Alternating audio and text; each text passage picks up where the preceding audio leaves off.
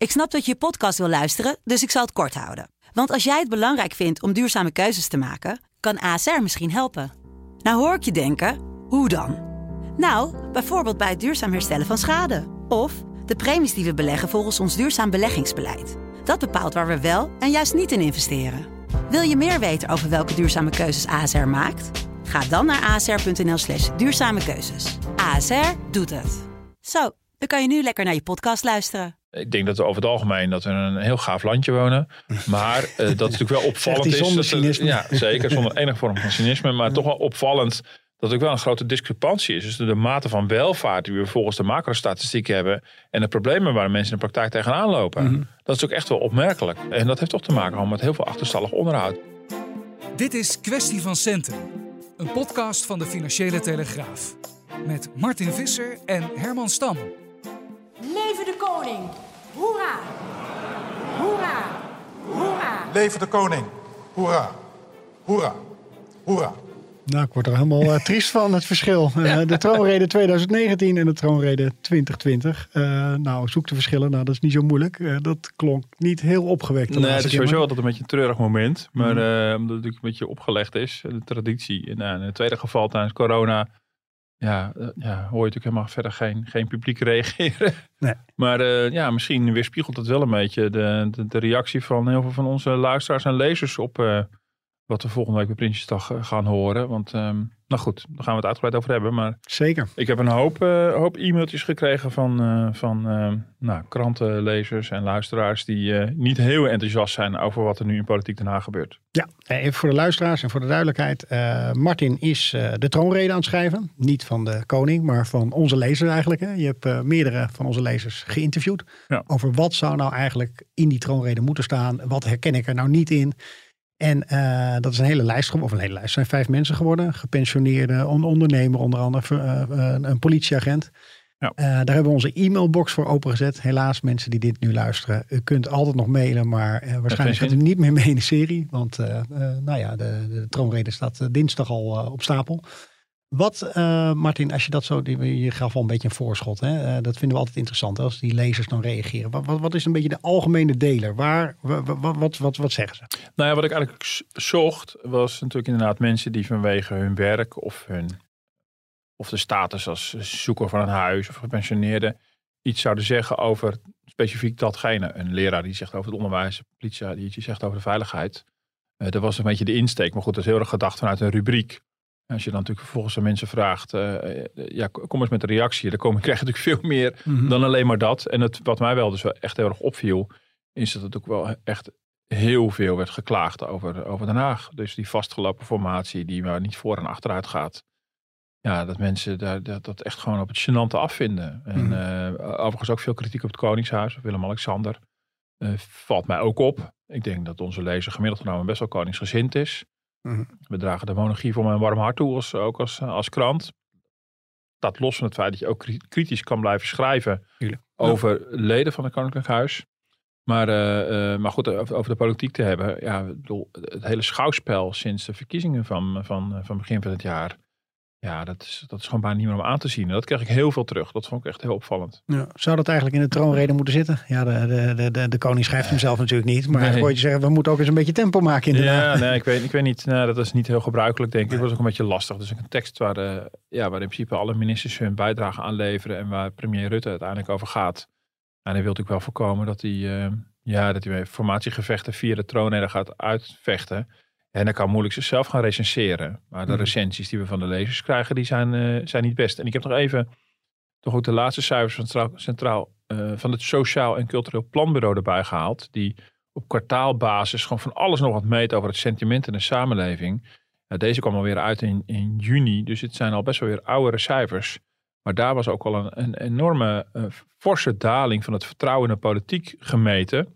En dat werd voor een belangrijk deel geweten aan de vastgelopen formatie. En eh, ja, dat, is een, dat kwam uit in juni en dat is eh, een meting uiteindelijk over de maand april. Nou ja, we zijn al zo heel veel verder. Mhm. Ehm, ehm, eh, toen had je natuurlijk heel erg wel echt. Er was echt nog een andere fase. Hè, dat natuurlijk vrij snel na de verkiezingen natuurlijk een enorm tumult was. over de nasleep van de toeslagenaffaire en de functie elders. En dus nu heeft het inmiddels natuurlijk een hele andere wending gekregen. Dat gewoon eh, partijen elkaar allemaal uitsluiten en, en niemand meer voor of achteruit kan. Mhm. Eh, Ja. Dus dat was het sentiment van toen. Toen duurde de formatie helemaal nog niet heel erg lang. Maar dat gaf wel een enorm eh, vertrouwenseffect. Ja, het zou maar niet verbazen als, eh, als je ziet dat het vertrouwen in, in de politiek eh, eh, nog steeds gewoon flink onder druk staat. Ja. Eh, we zijn natuurlijk een economische podcast. Ja. Ik wil dus ook even in, in die voorbeschouwing met je doornemen. eh, de, de Martin Visser troonrede. Hè? Want je hebt nog van, Nee. die, van, die, van die luisteraars eh, het, het aangehoord. Maar wat vind je zelf nou wat op dit moment en dan vooral op economisch vlak wat nou ontbreekt in die Hm. visie? Wat moet je nou vertellen voor het komende jaar? Ja, nee, de rubriek inderdaad mijn troonrede. Het is logisch dat ik, dat ik de bal ook teruggekaatst krijg over, de, over mijn... En nou, even, kijk, wat natuurlijk lastig is, het kabinet is demissionair. Dus dan krijg je dus een miljoenennota die, eh, die beleidsarm is, zoals dat dan in het jargon heet. Waar dus eigenlijk bijna niks in staat. Dus het wordt niet echt een hele spannende Prinsjesdag. Ehm, dus dat, de, bewegingsvrijheid van een kabinet is heel beperkt. Ehm, ja, idealiter zou je dus willen dat er een missionair kabinet zou zitten die ook echt wat kon doen. En die ehm, eh, ja, nu het moment van het herstel van de economie in, in de nadagen van de coronacrisis ook zou aangrijpen om, om ja, langslepende dossiers op te pakken. Waarbij ik bijvoorbeeld denk aan de woningbouw. Ehm, er is nu net deze week uitgelekt dat, dat er waarschijnlijk wel een, een- miljard euro weer wordt vrijgespeeld voor woningbouw. Ehm, dat is eenmalig geld. Ehm, maar aan de systematiek zelf van, eh, verandert helemaal niks. Het is alleen financieel. Kijk, de vraag is natuurlijk een beetje van hoe gaan we ervoor zorgen dat een volgend kabinet ja, niet weer dezelfde fouten maakt als het huidige kabinet. Namelijk dat, gewoon, dat het gewoon helemaal vastloopt op het gebied van woningbouw. Gewoon Mhm. verschil van inzichten tussen gemeenten, provincies en het Rijk. Of tussen overheden en powers. eh, de natuurbelangen versus de, de woningbelangen. Ja, daar moet eigenlijk ehm, een heel degelijk verhaal op komen. Eh, en dat zal echt niet zo gemakkelijk zijn. Je bent er niet met alleen maar een, een minister van Wonen aan te wijzen en klaar is Kees. Nee, dat, dat ligt echt gewoon, een, je hebt gewoon te maken met, je hebt met, te maken met geld. eh, maar je hebt vooral ook te maken met van, de, de, alle verschillende lagen die ermee te maken hebben. Hoe komen die nou tot een eensluidend, eh, eensluidende aanpak? Mhm. Ehm, en, en uiteindelijk ook de, het woekeren met de ruimte in Nederland. Want ja, Ja. weet je, er is ook heel veel groen in Nederland. Maar dat is ook gewoon ook vooral eh, heel veel landbouw. Ehm, eh, nou, dat ligt ook allemaal supergevoelig in, in het kader van stikstof en klimaat. Ehm, eh, dus ik, ik denk dat dat echt een springend punt is. Ik bedoel, er zijn natuurlijk veel meer thema's die we vaak besproken hebben. Maar als je gewoon kijkt, waar is nu de nood hoog? Mhm. gewoon acute nood, dan, dan, dan is het dat. En daar hebben we overigens ook natuurlijk een, een, iemand over gesproken voor, eh, voor die eh, rubriek. Ja. Die ook met zijn persoonlijke verhaal in de krant heeft verteld wat het betekent als je niet aan een huis kan komen. En daar hebben we ook een fragment van. Ja, eh. Robin de Jong is dat, hè, als ik het goed Ja. heb. Ja. Mijn naam is dus Robin, revaliderend afhankelijk van het.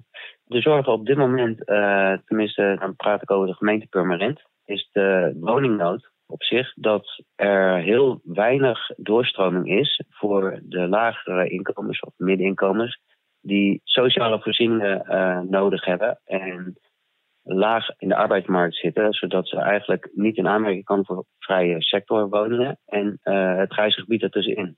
Hierdoor komen er dus heel veel mensen op de wachtlijst te staan die er eigenlijk niet horen. ja, je hebt zijn verhaal eh, heel mooi opgeschreven. Een, soort een tranentrekker, zeg je dan in de Ja, journalistiek. het is wel Omdat je echt wel wel treurig, ja. heel erg met hem te doen Ja. kreeg ook, Ja. als ik het Ja. verhaal zo zag. Ja, en hij benadert hier gewoon heel, heel cool en, en, en, en zakelijk. En probeert heel erg in beleid te denken. Maar ja, ik heb het natuurlijk ook geschreven vanuit zijn persoonlijke ervaring. Hij woont in Permanent, zoals hij al zei. Revaliderend van, van kanker. Hij is gescheiden een aantal jaar geleden. Hij heeft ook een, een zoontje die, die in permanent naar school gaat. Dus er zijn afspraken met zijn ex-partner over eh, eh, ja, dat hij in de buurt moet blijven wonen. Zodat ze de zorg voor hun kind ook kunnen delen. Dat, daar heb je mee te maken. Hij eh, werkt niet, want hij is nog eh, revaliderend. Dat geeft beperkingen. Eh, dat heeft een scootmobiel. Dat stelt weer eisen aan het huis. Heeft te maken met de gemeente via de WMO, de Wet Maatschappelijke Ondersteuning. Waarbij bijvoorbeeld zo'n die hulpmiddelen natuurlijk ook kan, kan krijgen. Dus op alle manieren heeft hij, heeft hij dus zeg maar beperkingen. Die bepalen A, dat hij wel een permanent moet zoeken. Met een, laag tot bescheiden inkomen in, in de sociale huurwoningen zit ehm permanent niet uit kan. Niet alleen vanwege zijn zoon, maar ook omdat hij dan weer in een andere gemeente opnieuw moet beginnen met die voorzieningen weer aan te vragen. Dus in die zin zit je dan helemaal klem. Ja, dan zegt de gemeente permanent, van, ja, we hebben allerlei criteria op basis waarvan we jou wel of niet urgent kunnen verklaren. En hij faalt blijkbaar tussen de mazen eh, en wordt als niet urgent gezien. Ja, eh, ver- vermoedelijk omdat er heel veel gevallen zijn die nog veel urgenter zijn dan dit. Mhm. Het is maar een voorbeeld. eh, ik, kan natuurlijk allemaal niet beoordelen of, of, of Robin de Jong het allemaal handig aanpakt en dergelijke. Dat, dat weet ik niet, maar dit is wel zijn verhaal en zijn beleving van hoe dat dan gaat. Dat je probeert hier uit te komen en ook zelf moet zien te rooien met zo'n met zo'n gemeente. Om dan maar in aanmerking te komen voor een, eh, voor een betaalbaar eh, huis. Hij had het geluk dat hij eh, in een koopwoning kon wonen waar hij een etage kon huren. Dat was een, een, een stel, dat, uh, de, dat, daar woonde hij, ik geloof, twee jaar. Met heel veel gedoe konden ze het huis ook zodanig splitsen dat hij een officiële aparte woning had betrokken, zodat hij ook toeslag, een recht had op huurtoeslag en zo. Um, maar maar die, die mensen zijn gewoon gedwongen om, om allerlei privéredenen om dat huis te verkopen. En hij moet eruit. En denkt, en nu? Nu, -hmm. nu zoek ik een sociale huurwoning. En ik kom er gewoon niet tussen. En er worden, in Purmerend vertelde hij, nieuwe tijdelijke huizen gebouwd. Nou, hij ziet er maar voor in zijn aanmerking te komen. Het is maar een heel klein deel wat naar deze categorie gaat. Er een, een flink deel gaat naar investeerders en, en, en, en private sector voor de vrije huur. En dat is dus ook zijn pleidooi. Zoeken een nieuwe verdeelsleutel. Dus wat beschikbaar is, een sociale huur en een vrije huur. Mm -hmm. Goed, het is maar een voorbeeld. Hè. We ja. proberen het natuurlijk te illustreren. Want er zijn er heel veel mensen met heel veel verhalen. Uh, ook natuurlijk jonge mensen die, die, uh, die lekker aan het werk zijn en, en, en denken van nou, ik ben toe aan het stichten van een gezin. Ik wil een huis gaan kopen, want ik begin voorzichtig gaan uh, redelijk te verdienen. En die er dan achter komen ja, dat het gewoon onbetaalbaar is om aan een ja. koophuis te komen. Dat is niet alleen een Amsterdams probleem, dat speelt een hele grote delen van Nederland. Ja, maar waar ik zo moe van word, dan denk ik elke keer van ja, weet je, we volgen ook al wat langer de politiek en de economie. dit is niet van gisteren, dit is van heel nee. lang geleden. Ja. En iedereen doet elke keer goede beloftes. En ook bij troonredes kan ze niet allemaal, allemaal voor de geest halen, maar wordt het elke keer genoemd, denk ik. Maar er iets aan gedaan wordt er niet.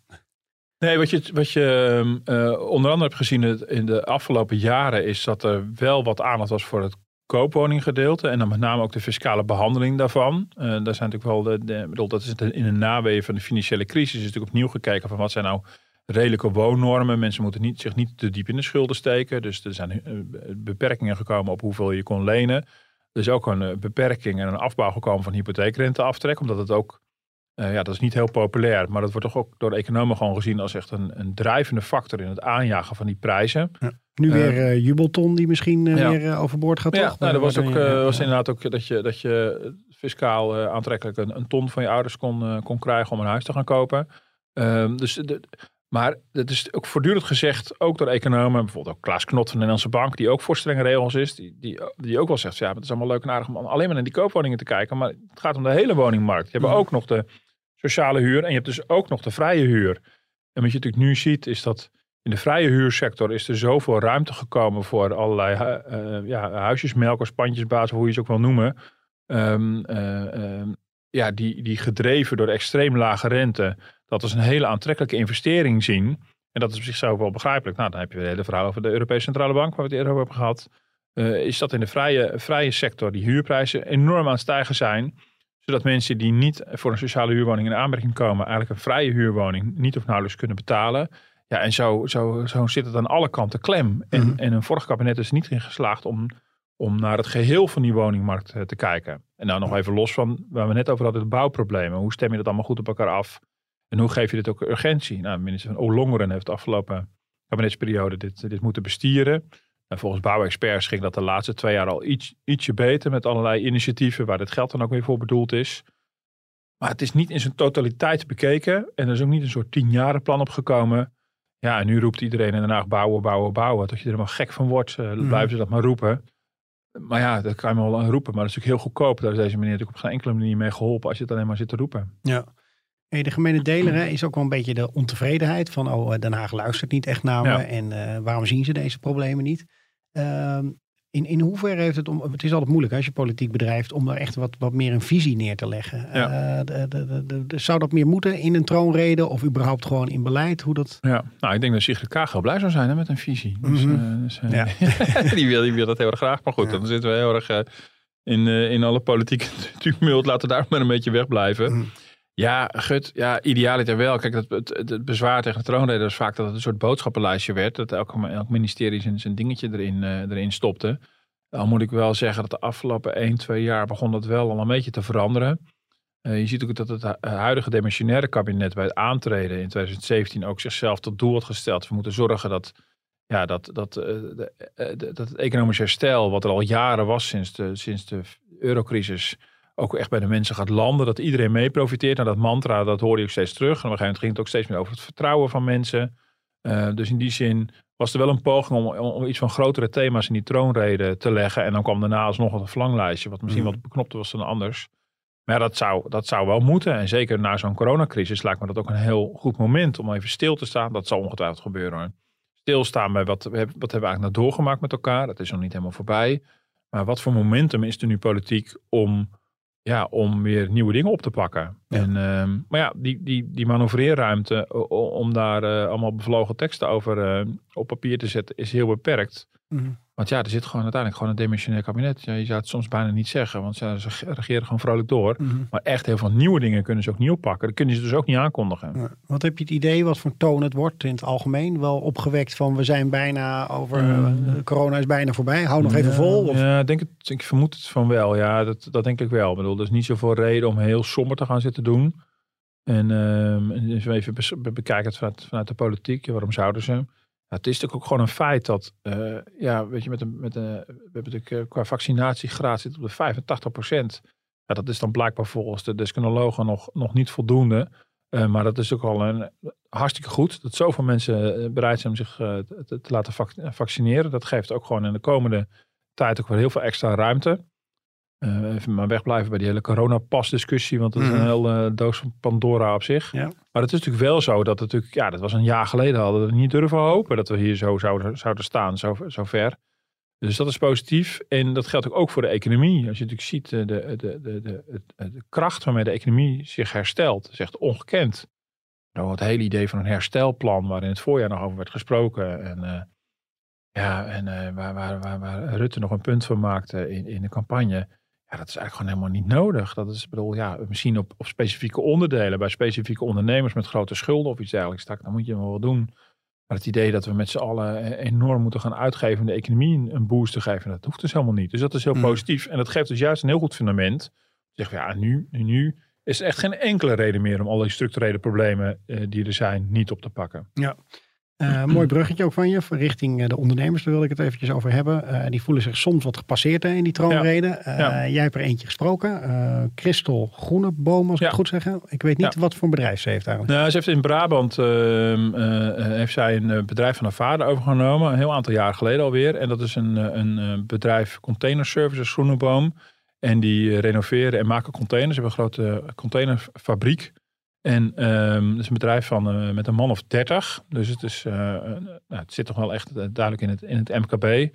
Maar die timmeren behoorlijk aan de weg. En die heb ik gesproken. En die maakt zich heel specifiek heel druk om het feit dat werkgevers nu al zoveel jaren lang financieel moeten opdraaien voor de kosten van hun zieke personeel. De loondoorbetaling tijdens ziekte, dat is nu wel heel, ja, een groot probleem en een grote kost als bedrijf. En ja, we hebben nu een extreem hoog ziekteverzuim, boven de 10%.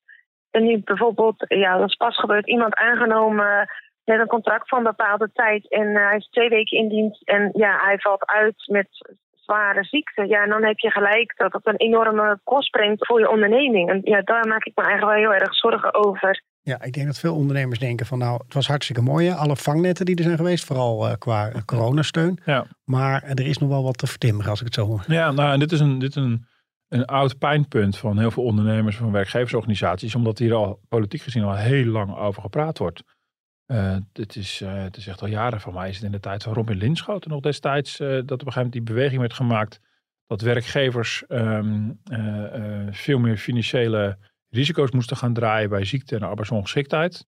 Ehm en op een gegeven moment de ziektewet geprivatiseerd. Dat betekent dat werkgevers twee jaar lang zelf het salaris van ziek personeel moeten doorbetalen. Er kwam ook een systematiek waarbij de premies bij arbeidsongeschiktheid ook gingen fluctueren. Hoe meer ziekte en arbeidsongeschiktheid je veroorzaakte tussen aanstekens in je bedrijf, hoe hoger de prijs werd die je moest betalen. Mhm. En wat haar punt is, en ik denk dat heel veel ondernemers dat herkennen, is ja, maar het kan ook gewoon goed zijn dat het gewoon vol- volstrekt buiten je eigen eh, schuld om, buiten je invloedssfeer om gebeurt. Want zij noemt, eh, eh, ja, ze noemt voorbeelden eh, eh, ja, over, over iemand eh, die echt net was aangenomen die een hartinfarct krijgt. Nou, verschrikkelijk natuurlijk. Maar zij krijgt de rekening gepresenteerd als ondernemer. Ze noemde een voorbeeld van iemand die een scooterongeluk had gehad. Iemand die van de trap was gevallen. Ja, op 30 man personeel, als je gewoon in één, één twee jaar tijd drie van zulke gevallen hebt. Mhm. Even los van de persoonlijke drama's voor die, voor die betrokkenen. Ja, dan, dan, dan dat verklaart dus ook die 10% ziekteverzuim. Ja, er zullen ongetwijfeld ook, ook, ook ziektegevallen zijn die misschien wel binnen haar invloedssfeer zitten. Maar dit, dit overstijgt natuurlijk helemaal de, de, de, de, de, mogelijkheid van de werkgever om hier iets aan te doen. Het idee was, een werkgever heeft in- invloed op het ziekteverzuim in het bedrijf. Je moet een arbeidsdienst in, in, in huis halen. En je moet zorgen dat alles op orde is, dat het veilig is, dat het gezond is om daar te werken. Ja, en haar verhaal is, ja, maar ook al heb je dat allemaal op orde, kan het dus nog heel makkelijk gebeuren. Mhm. eh, dat je dus met, met zulke gevallen te maken krijgt. En je zegt van, ja, bij een bedrijfsongeval kan me dat nog voorstellen dat je verantwoordelijk wordt gesteld. Maar in dit geval voelt het zo ongelooflijk onrechtvaardig. Ze zei van, ja, in een jaar tijd kost me dit twee ton om, om eh, door te betalen om iemand te vervangen. Ja, dat is natuurlijk een enorme eh, nare kostenpost. En dan komt nog eens een keer bij dat als iemand ziek blijft en op een gegeven moment ook als het contract voorbij gaat en ziek uit dienst gaat, dat je dan later ook nog van de Belastingdienst nog een rekening gepresenteerd krijgt, omdat je dan je pre- sociale premies worden verhoogd, Mhm. omdat dan het ziekterisico in jouw bedrijf, in jouw sector is, eh, is, is gestegen. Ja. En daar wordt dus oeverloos over gepraat, maar ja, geen knoop over doorgehakt. Nee, precies, want dat vraag je ongetwijfeld ook aan haar. Eh, Ik weet niet of ze aangesloten is bij een ondernemersorganisatie, maar of ze zich wel genoeg gehoord voelt. Eh, Ze zal dit verhaal wel vaker vertellen tegen mensen. Ja, nee, zeker. Nee, eh, sterker nog, ze vertelde dat ze een jaar geleden Sigrid Kaag op bezoek had. Die was Hm. net partijleider geworden, het lijsttrekker bij D66. En, en ze had tips voor Sigrid meegegeven, zei ze. Een, een lijstje, en dit stond geloof ik met stip bovenaan. Eh, nou, Sigrid Kaag begon zich toen te interesseren voor meer dan alleen maar buitenland. eh, en dus ook voor het MKB. Ja, goed. Ja, we, ja, we hoeven maar één blik op Den Haag te werpen om te zien, ja, daar is dus geen zak mee gedaan.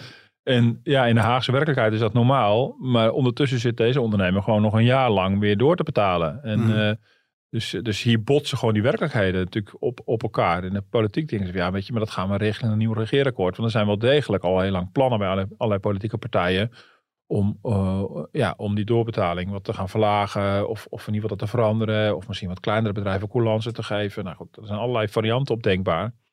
Eh, maar ja, goed, als ondernemer denk je, ja, dat is allemaal wel. Maar eh, ik zit hier naar een van de te kijken in, in Den Haag. En ik heb het gevoel dat wij als ondernemer totaal vergeten worden.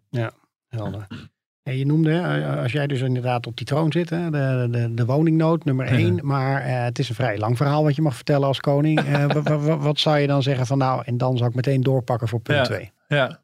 Nou, wat ik, eh, ja, goed. We, we hebben in de podcast natuurlijk de afgelopen maanden best wel heel vaak, ik noem ze toch maar allemaal even op, eh, de grote thema's eh, genoemd. Ook in de krant wel gedaan. En grote thema's die eigenlijk bij de vorige kabinet en het kabinet, vorige kabinetten al speelden.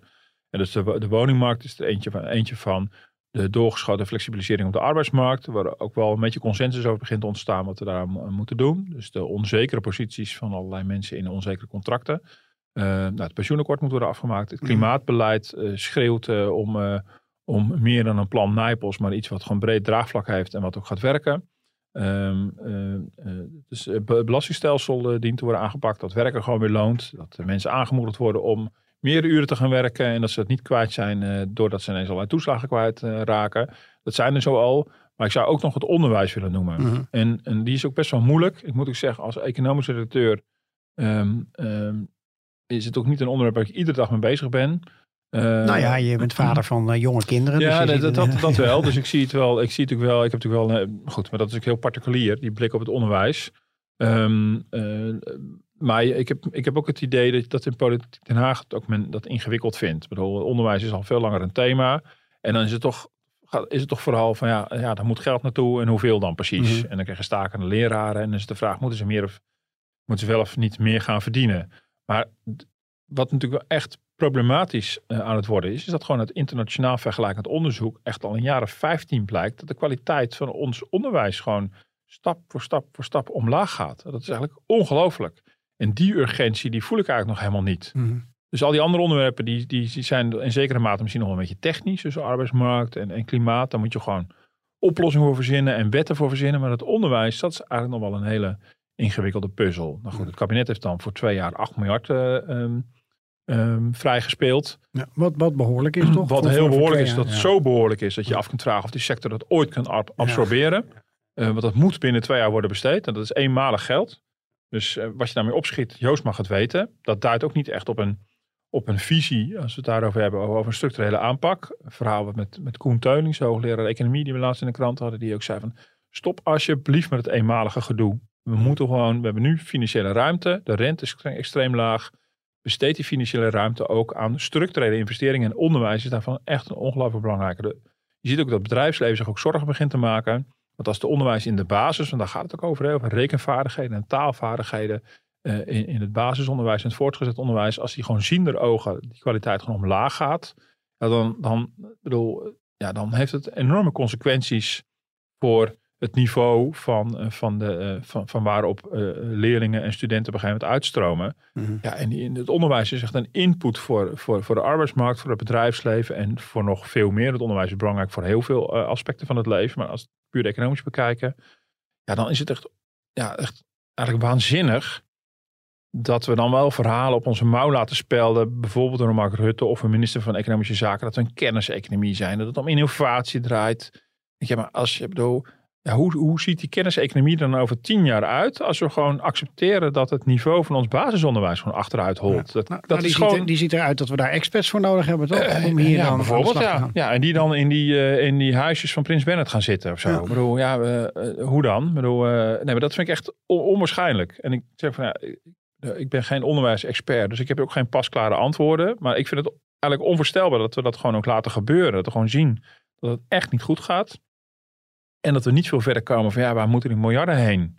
Hm. Dat is eh, ehm, goed. Nou, een deel van het antwoord zou ongetwijfeld te zijn dat, dat het vak van leraar aantrekkelijker moet worden. Of dat het eh, eh, maatschappelijk meer status krijgt. Dat je de kwaliteit van, van de leraar misschien ook verbetert. Eh, ehm, eh, ja, het zal allemaal wel. hoe je het allemaal precies oplost. Maar dan Mhm. moet wel duidelijk zijn dat het urgentie krijgt. En, ehm, en dat je dan ook gewoon bedenkt van, ja, los van alleen maar geld. Van, ja, wat gebeurt hier eigenlijk? Hoe kan dit eigenlijk dat, het, eh, dat de kwaliteit achteruit gaat? En in andere landen gebeurt dat dan niet. Ja.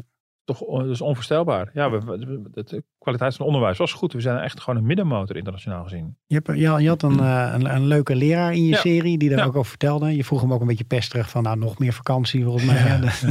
eh, hij nodigde iedereen uit om gewoon maar in het onderwijs te komen werken. Maar had je nou het idee als je met hem sprak dat het vooral ook zit in van meer beloning, meer waardering, dat hij daar het meest mee geholpen is? Ja, uiteindelijk wel. Ik bedoel, eh, nou, hij noemde twee dingen. De ene is inderdaad eh, geld. En, eh, en daarbij hij zei van, ja, dat hoeft echt niet naar mijn salaris. Ik ben ook best prima tevreden. En inderdaad, ik heb in het onderwijs relatief veel vakantieweken. En daarom zou je me over mijn salaris niet zo snel horen klagen. Ehm, eh, ik denk, ja, dat iedereen wil uiteindelijk meer salaris. Maar hij gaf in ieder geval, dat vond ik wel heel eerlijk aan. Van, ja, dat is niet het hoofdprobleem. Mhm. Wel inderdaad de maatschappelijke waardering. En zeg maar, als er dan geld komt, moet het vooral gaan naar meer onderwijsondersteuning. En kleinere klassen. En dat is ook een manier om de kwaliteit te verbeteren. Dat je gewoon meer aandacht kan hebben voor de kinderen. Eh, maar goed, hij gaf ook wel aan van, ja, dat hij het gevoel dat het onderwijs soms ook een beetje in mijn woorden een speelbal was van allerlei nieuwe inzichten. Ehm, ja, dat, dat er gewoon steeds weer nieuwe ideeën zijn. Die worden het onderwijsveld in gedropt en daar moeten ze dan weer iets mee. Eh, dus in die zin ontkom je er denk ik ook niet aan om te kijken gewoon naar het onderwijsstelsel zelf. En daarom is de politiek natuurlijk heel terughoudend. Want ja, we hebben in de afgelopen decennia heel veel stelselwijzigingen gehad in het onderwijs. En er is een soort taboe opgekomen in de loop van de tijd. Maar dat gaan we niet meer doen. We gaan niet meer nieuwe stelsels. eh, ja, als een stelsel een doel in zichzelf is, moet je het ook vooral niet doen. Mhm. Ehm, maar dat, dat proef je toch ook wel weer. Ik bedoel, eh, ehm, eh, ja, eh, we hebben natuurlijk vrijheid van onderwijs, maar hoeveel vrijheid heeft zo'n professional in het onderwijs nou echt? Of kwamen toch wel heel veel centrale mantra's eh, op het onderwijs af? Dat proeft hij wel een beetje in zijn verhaal. Of ja, dat is heel vaak dat er weer iets wordt ingevoerd en dan moeten er weer wat mee. Mhm. Ehm, dus in die zin is het ook wel een, best wel een ingewikkeld issue. Wat ik al zei, weet je, dan dan is een belastingstelsel nog relatief eenvoudig. Mhm. Eh, dit is echt wel ingewikkelder. Ik denk dat ook de basisvraag is, moet zijn, ehm, ehm, ja, echt heel basaal. Maar als de kwaliteit van het onderwijs dan afneemt, hoe kan dat? Hm. wat, wat is er eigenlijk gewoon de facto aan de hand? En volgens mij, ja, ik heb daar nog niet echt een heel overtuigend antwoord vanuit Politiek Den Haag Hm. op gehoord. Eh, maar als je meteen de stap al maakt van, oh ja, extra geld er naartoe. Dan is de vraag of je, als je niet eerst ge- gelokaliseerd hebt wat het probleem is, dan is de vraag of je het probleem aan het bestrijden bent of niet. Ja. En ik denk, ik denk dat het voor zo'n onderwijzer ook wel heel lastig is hoor. Om, om op basis gewoon van zijn micropraktijk gewoon helemaal te overzien van dit is gewoon het probleem van het onderwijs. Mhm. Nou, ik denk wel dat ze gaan zeggen, luister, eh, met zulke grote klassen kan ik inderdaad niet de aandacht geven aan alle kinderen die Nee, ik kijk, zulke dingen liggen Ja. natuurlijk voor de hand. Dus eh, dat ligt voor de hand. En ik weet ook niet of er misschien een rol speelt eh, de, eh, eh, de kwaliteit van, eh, van, eh, van, van de PABO-onderwijs. Dus de Mhm. kwaliteit van de leraren zelf. Dat weet ik gewoon echt niet.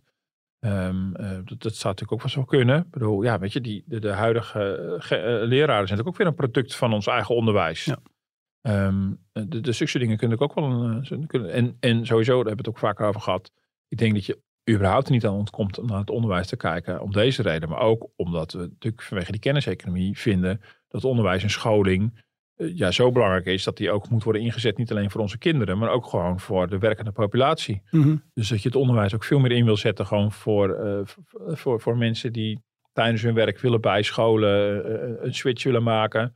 Dus er is, er is Dat gewoon noemen we geen eh, leven lang leren meer. hè? Dat heet tegenwoordig Nee, ik anders. wilde dat ze mij. Ik dacht, nou, we Ja, oh, maken een leven lang lerenloze podcast. Maar Ja, daar is daar ben toch ik nog weer. Sorry, sorry, Nee, maar zo heet dat inderdaad. En, Ja. dan, en dan begint iedereen enorm te gapen. En eh, eh, want dat is een beetje het nadeel. Als je er heel lang over praat, dan wordt het op een gegeven moment wordt het heel erg saai. Snel vergeten. Nou, maar dan, dat, dan maar dat is, het- dat is ja. natuurlijk wel. Dan heb ik een andere vraag aan je. Hoe kijk je dan tegenaan om eh, eh, eigenlijk vooral opleidingen aan te bieden die beter op de arbeidsmarkt aansluiten? Ja, ehm, Je kan natuurlijk zeggen van ja luister, Ja. moeten we eh, zoveel, eh, nou noem eens wel een bepaalde opleiding waar er minder behoefte aan is. eh, de- Ja, zeg maar. Het is, een gevaarlijk moment. Nou ja, ik hou het gewoon heel neutraal. Je hebt opleidingen waarvan je denkt van ja, of je daar Ja. nou echt werk in later gaat vinden, ik weet het niet. Ja.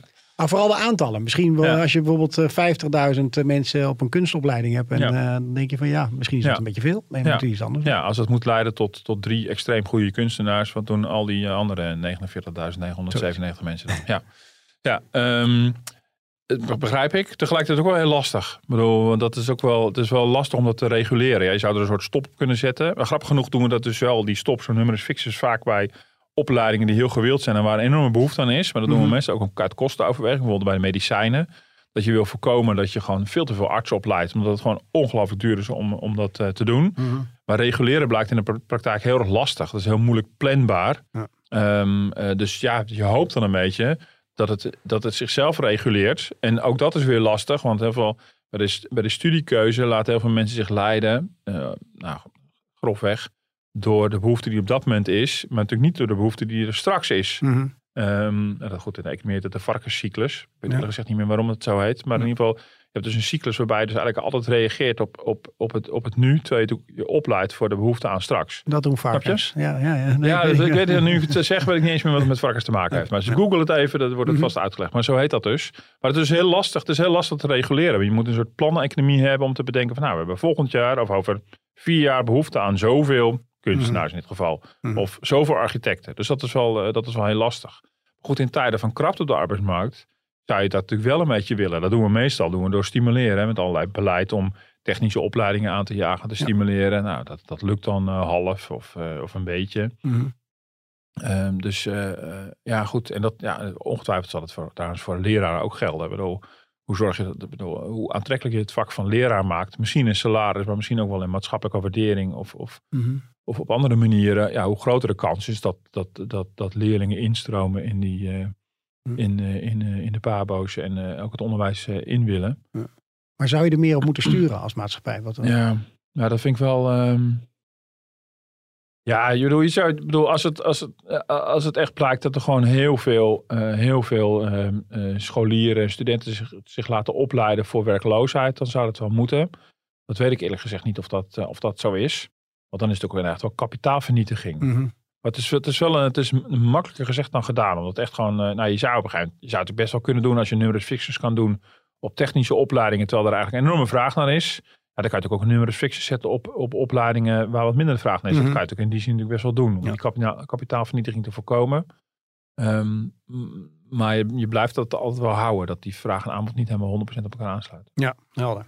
Ja, het eh, pensioenstelsel, want daar wil ik het ook nog eventjes met je over hebben. Eh, je kon eigenlijk kiezen, want je had Ja. gewoon meerdere mensen die er daar heel druk over maken. We weten het, het is een eh, belangrijk thema, ook eh, in de krant. En we krijgen daar veel lezersreacties altijd op. Ook als we een podcast maken over pensioenstelsel. Ja, nu heb je één iemand, een mevrouw, heb je de, de, de, ja, Gerda de- van Ginkel. ja, Ja. de tijd gegeven van vertel eens even, wat zit u nou dwars over uw pensioen?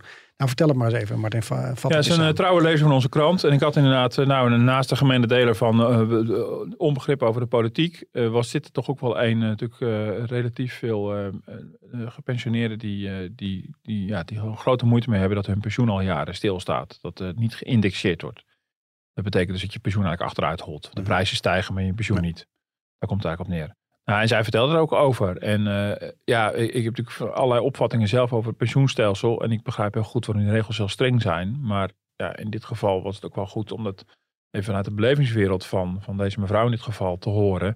Ja, die zegt, ja, we hebben daar gewoon, mijn man en ik, gewoon kaart voor gewerkt. We hebben ervoor uh, geld apart gelegd en via de pensioenpremie. We hebben, zijn ons bepaalde beloftes gedaan. Mhm. Ja, en nu zien we gewoon jaar na jaar dat het pensioen achteruit holt. Dat de koopkracht achteruit holt. Zat het erover dat, dat het ook echt gewoon euro's achteruit gaat. Hoewel het niet officieel gekort wordt. Maar goed, netto zou dat best wel kunnen. Ja. Dat het netto eh, eh, ja, in de loop van de jaren toch steeds minder is geworden. Ja, en dat, ja, dat, is, dat is gewoon heel moeilijk voor deze mevrouw in dit geval te verkroppen. En dat is ook een, heel, een verhaal wat ik heel veel terughoor. Dan begint iedereen over de rekenrente.